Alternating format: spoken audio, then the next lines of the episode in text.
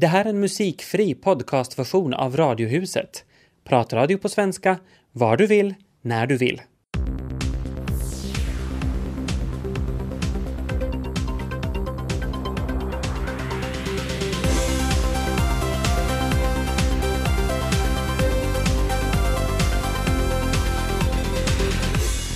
Radiohuset är med dig fram till fem och vi ska följa med en man ner i djupet till en grön värld där han helst vill stanna.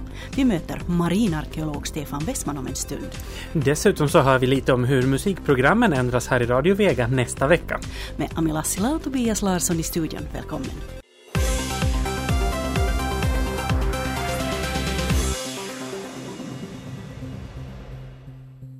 Marinarkeolog Stefan Westman, du själv kombinerar det här med att dyka med arkeologi. Varför blev det den kombinationen för dig? Det var intresse för historia, intresse för segling och sjöfart. Och så kom det här dykande då med i bilden, men, men det är faktiskt så att jag började intressera mig för det arkeologiska och det historiska före jag började dyka, så där har jag gått en lite annan väg än många andra som dyker och, och, och, och ser att det här skulle man kunna läsa mer om.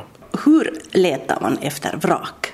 Det kan man ju göra på många olika sätt, men det där i dagens läge så är det vanliga att man använder sig av, av olika metoder för att avsöka havsbottnen och det är främst då fråga om, om, om teknisk utrustning.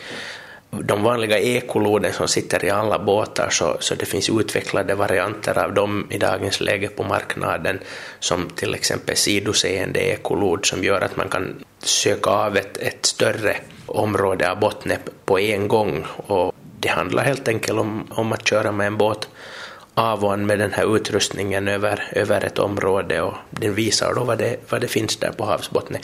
Riktigt enkelt är det heller inte, man ska kunna tolka de där bilderna också och förstå sig på vad det, är, vad det är som finns där. Men det är något helt annat än att att bara som, som på den gamla goda tiden dyka ner och se sig omkring och, och se kanske två meter åt gången av havsbottnen. Så det, där, så det har utvecklats enormt.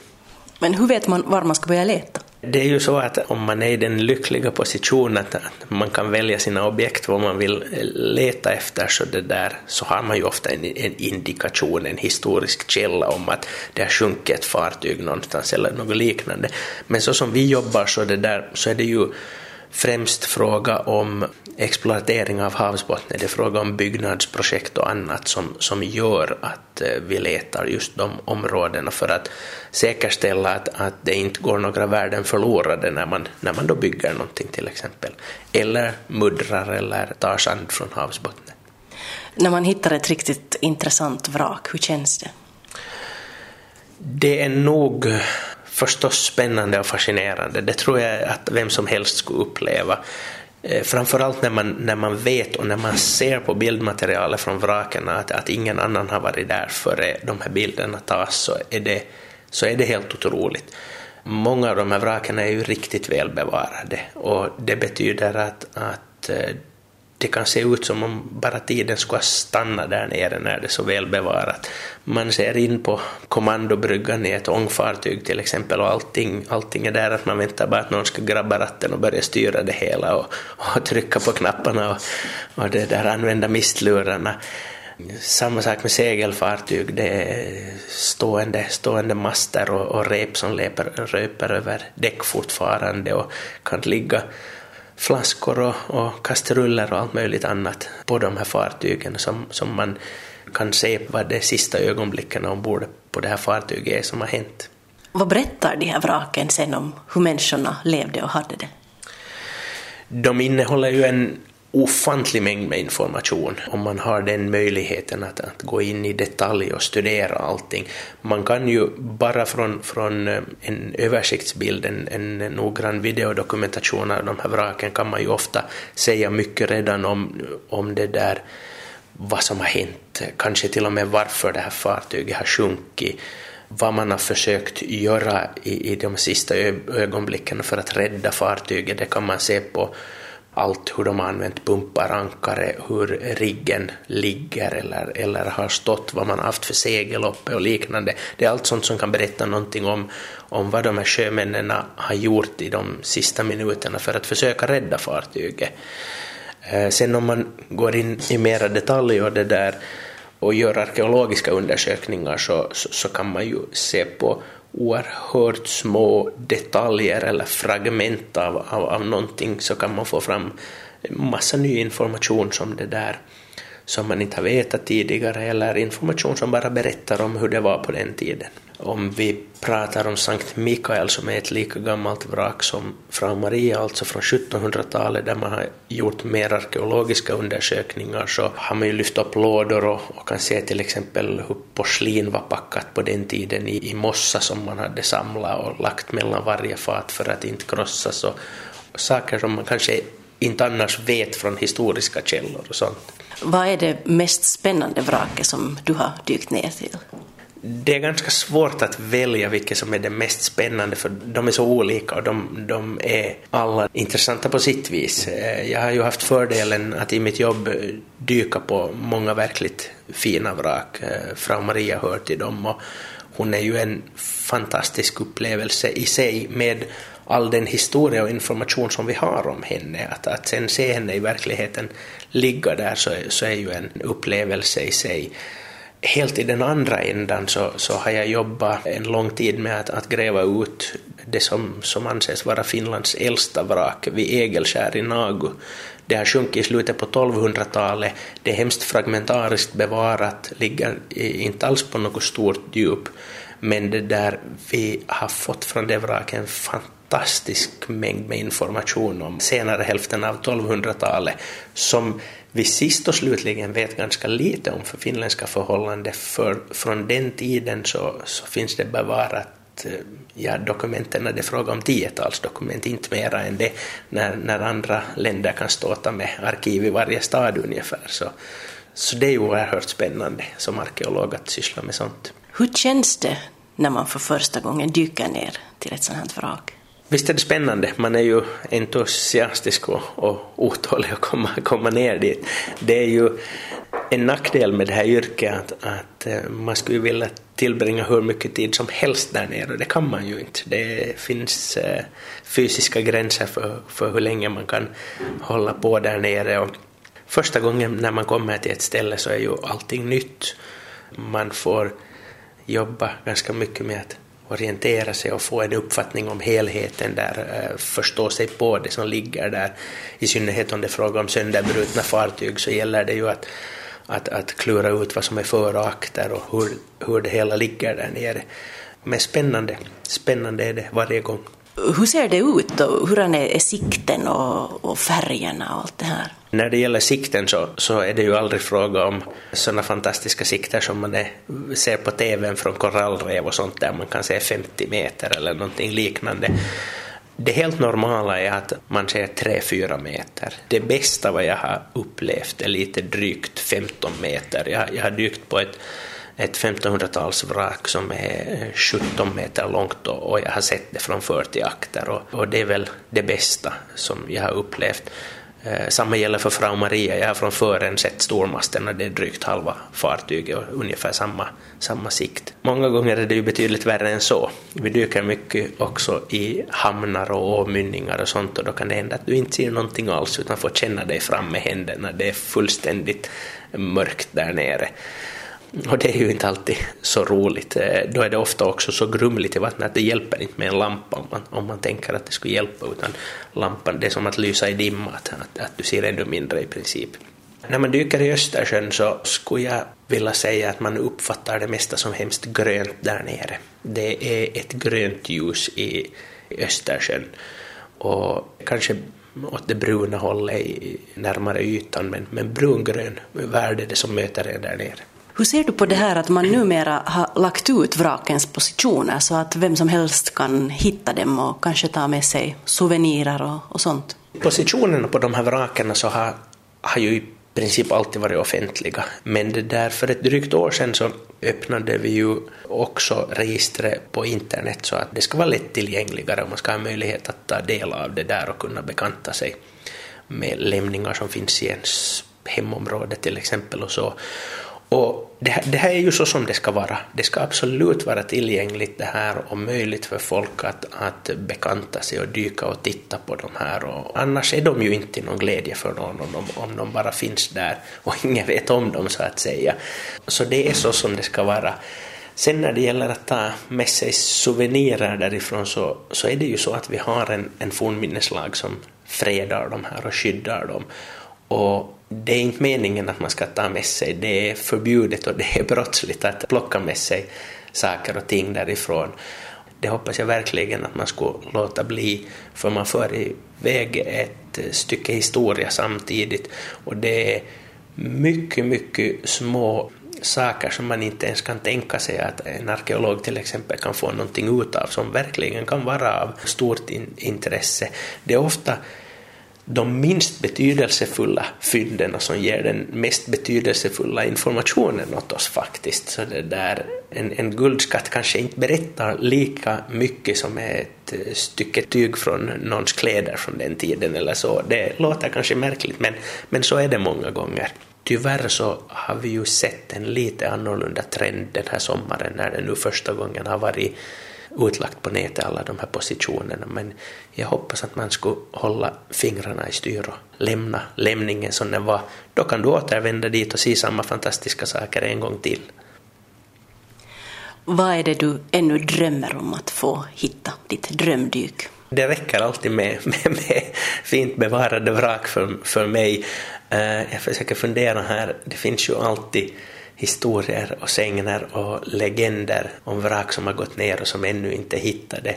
Ett som i varje fall ganska många sportdykare känner till historien om är ett fartyg som var på väg till Raseborg, till Raseborgs slott och hämtade med sig Lars Axelsson Tots fru och söner Eh, eftersom han var på väg att flytta. Han hade fått eh, slottet i förläning och, och det sjönk på vägen mellan Tallinn och, och, och Raseborg. Historiskt så är en sak som är jätteintressant med det fartyget att det omnämns i källorna på den tiden som en holk. Och fartygsbenämningen holk är ett mytiskt fartyg för historieforskare. Det det är ingen som vet vad man menar, men det finns ingen definition på vad är en holk och det är ju sånt som man gärna skulle vilja reda ut. Och här skulle man då ha en möjlighet att göra det genom att de kallar det en holk på den tiden när den sjunker så skulle man veta att nu har vi någonting som människorna på den tiden kallade en holk. Det skulle vara ett spännande fartyg. Det finns många andra som man skulle gärna kunna tänka sig här, men det är nu ett exempel. Mm, så marinarkeolog Stefan Wessman. Producent Mårten Svartström, välkommen. Tack. Nästa vecka startar en mängd nya musikprogram här i Radio Vega. Vad är det egentligen frågan om? Oj, en så stor fråga. Nå, ja, egentligen så kan man väl säga på det sättet att det är en, en hel kväll av uh, musiksällskap som kör igång nästa vecka. Rent av från och med klockan 18 på kvällarna så håller vi på ända till klockan 23 med olika sorters musikprogram. Måndag, tisdag, torsdag, fredag och lördag så kommer det att vara först nischade musikprogram så att säga. Sådana som är, går in på olika eh, ämnen och människor och händelser och, och fenomen medan senkvällen sen mera går in på musikstilar, genrer helt enkelt. Och vilka genrer är det frågan? Måndag är så att säga en så, så kallad akustisk måndag. Det här namnet kan vara lite tvetydigt men det är frågan om mest visor, folkmusik, eh, så kallad singer-songwriter-musik som kommer. Och så har vi då på tisdag är det klassisk musik. Hela den kvällen är faktiskt vikt åt klassisk musik. Så den håller på mellan 18 och 23. Eh, klassisk musik i olika former. Onsdag senkväll är en specialkväll där vi har olika teman som vi väljer utgående från någonting som är aktuellt eller någonting som eh, vi finner alltså att det är intressant och kanske bör tas upp. Det kan vara allt från artister till konserter till uh, fenomen. Det kan då vara vilken sorts musik som helst där? Egentligen nog ja, men åtminstone en gång i månaden så, kom, så kommer vi att uh, ordna en, en, så att säga en, en kväll med ABBA till exempel. Och så kan man ringa in och önska sin favorit ABBA, ABBA-låt. Och, och så har vi givetvis någon ABBA-expert med i studien som kan berätta någonting om, om, om ABBA och så vidare. Sen blir det enklare för att torsdagskvällen mellan 21 och 23 så är där är det jazz, blues och soul. Så det blir en riktig sån här groove-torsdag som vi kallar den. Fredag är helt enkelt pop. Det är popfredag och eh, där kommer att finnas all sorts så kallad underhållningsmusik. Allt från schlager till pop, både ny och gammal. Plus lite country, eventuellt lite dansbandsmusik och så vidare. Och sen sist men inte minst så har vi då rocklördagen. Den går då mellan 21 och 23 och spelar all sorts rock, både ny och gammal och, och, och så vidare. Varför har man valt att göra på det här sättet? No, det där är en intressant fråga. Alltså egentligen, uh, om man nu ska vara riktigt, riktigt gå till botten eller vara riktigt ärlig om det här, så var det egentligen på det sättet för ungefär drygt ett år sedan när jag tillfrågades om den här tjänsten att bli producent för de här musikprogrammen. Så då var det också tal om att kanalvärdarna kommer att försvinna. För att man måste som vanligt, det här som vi börjar vara ganska trötta på, men det här att spara in pengar. Och då hade man insett att här finns ett stort spar att göra och då, och då var frågan som riktades till mig att om de försvinner, vad gör vi då istället? Och mitt förslag var då helt baserat på ganska personliga erfarenheter och också vad folk i min ålder, jag är då snart 40, vad vi brukar söka, eller jag har åtminstone märkt att folk söker på kvällen ofta är ett sorts musiksällskap. Någonting som är ett alternativ till TVn. Du kan ha radion på, du kan läsa, du kan ha, sitta framför datorn. Och då var mitt förslag att vad om vi skulle utnyttja inte bara kanalvärdarna utan annat folk som också är engagerat inom musikgruppen att börja göra sådana här musikkvällar som antingen är direktsända eller bandade men som har ett visst område som de bevakar. Så du vet att du alltid mellan 9 och 23 så får du åtminstone ett musiksällskap. Det var liksom tanken egentligen. Mm. Och på den vägen är vi nu.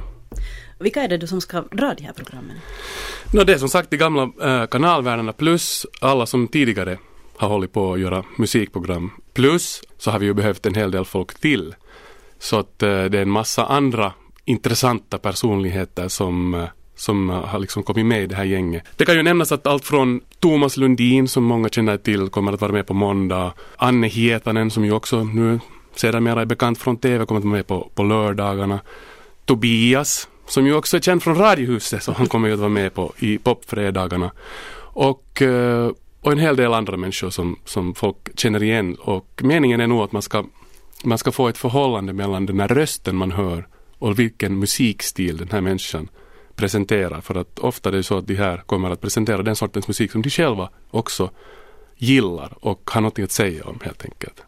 Hur går det med de här önskeprogrammen då till exempel Musikväktarna och Liv i luren? Då efter 19, eller ska vi säga 19.30 för att vara exakt, till 21 så fortsätter de här önskeprogrammen som vanligt. Det vill säga på tisdagar är det eh, Musikväktarna, torsdagar Liv i luren och fredagar Tongåvan. De fortsätter ännu som normalt så det är inte, där har inte några större förändringar skett alls. Nu har det ju tidvis varit ganska hetsiga diskussioner om Radio Vegas musik. Hur tror du att lyssnarna reagerar på den här förnyelsen?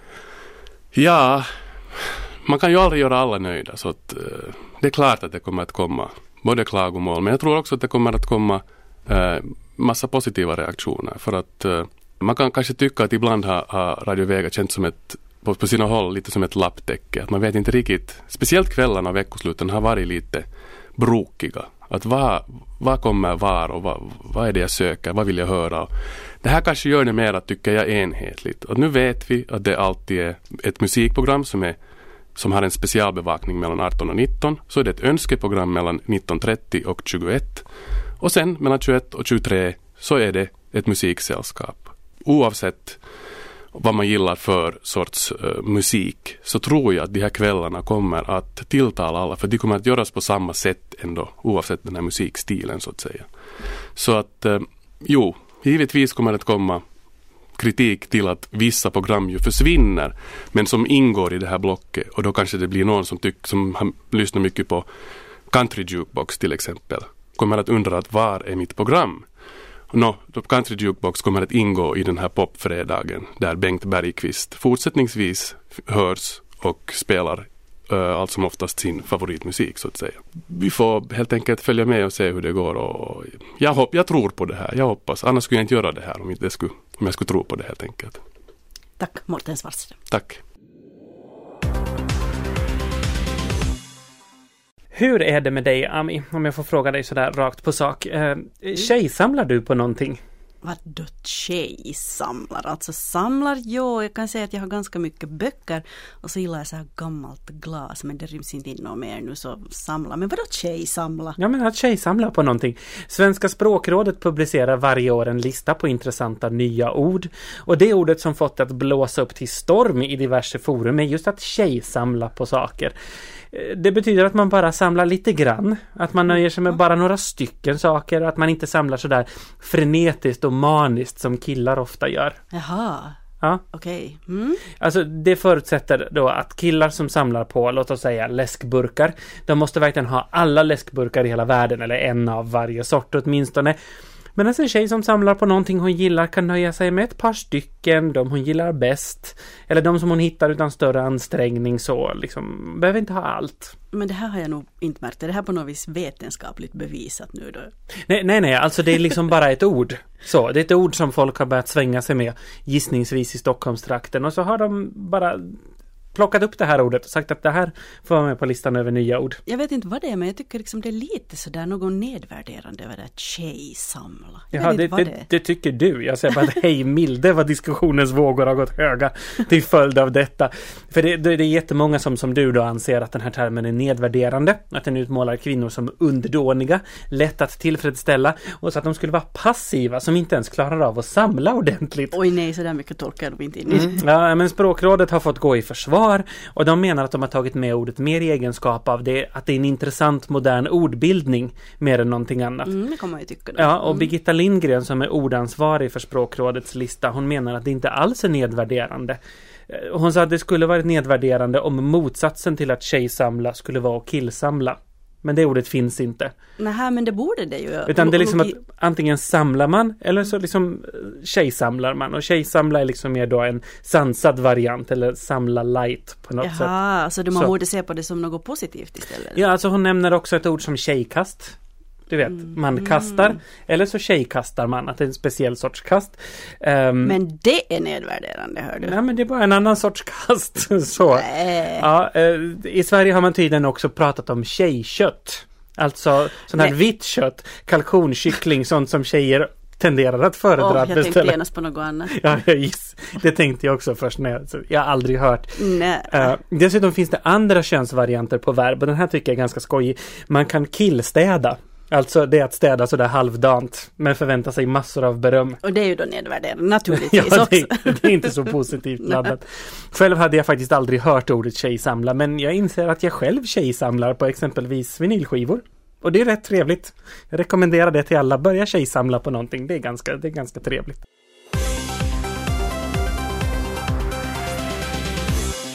Det här var en musikfri podcastversion av Radiohuset som sänds i Radio Vega måndag till torsdag. Mer information om programmet hittar ni på svenska.yle.fi radiohuset.